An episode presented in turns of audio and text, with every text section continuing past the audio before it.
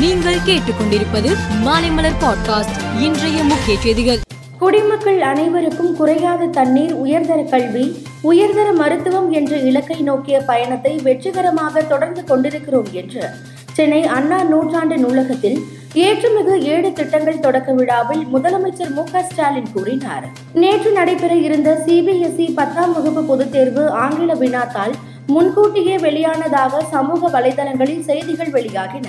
இதையடுத்து சிபிஎஸ்இ நிர்வாகம் இதுபோன்ற வதந்திகளை நம்ப வேண்டாம் என்றும் வாரிய தேர்வுகளை சுமூகமாக நடத்தி முடிப்பதற்கு இடையூறு விளைவிக்கும் எந்த செயல்களிலும் ஈடுபட வேண்டாம் என்றும் மாணவர்கள் பெற்றோருக்கு அறிவுறுத்தி இருக்கிறது மதுரவாயில் பறக்கும் சாலை பணி ஏப்ரல் மாதம் தொடங்கும் என்று சென்னை துறைமுக சபை தலைவர் சுனில் பாலிவால் தெரிவித்தார்.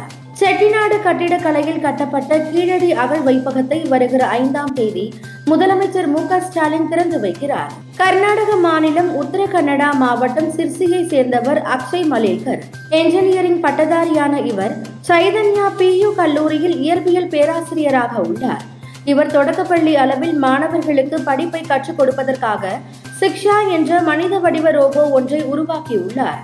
அந்த ரோபோ நான்காம் வகுப்பு வரையிலான மாணவர்களுக்கு பாடம் நடத்தும் திறன் கொண்டது என கூறப்படுகிறது.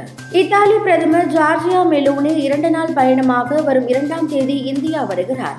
அவருடன் துணை பிரதமரும் வெளியுறவு மந்திரியுமான ஆண்டனியோ தாஜன் மற்றும் உயர்வட்ட வர்த்தக குழுவும் இந்தியா வருகிறது.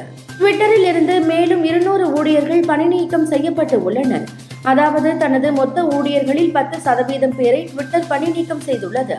இதனால் ட்விட்டர் ஊழியர்களின் மொத்த எண்ணிக்கை ஆயிரத்து எண்ணூறாக குறைந்து உள்ளது. விரலில் ஏற்பட்ட காயத்தில் இருந்து இன்னும் முழுமையாக மீளாவிட்டாலும் இந்தியாவுக்கு எதிரான மூன்றாவது டெஸ்டில் விளையாடும் அளவிற்கு தயாராக இருப்பதாக ஆஸ்திரேலிய பவுலர் ஸ்டார் கூறியுள்ளார். மேலும் செய்திகளுக்கு மாலைமலர் பாட்காஸ்டை பாருங்கள்.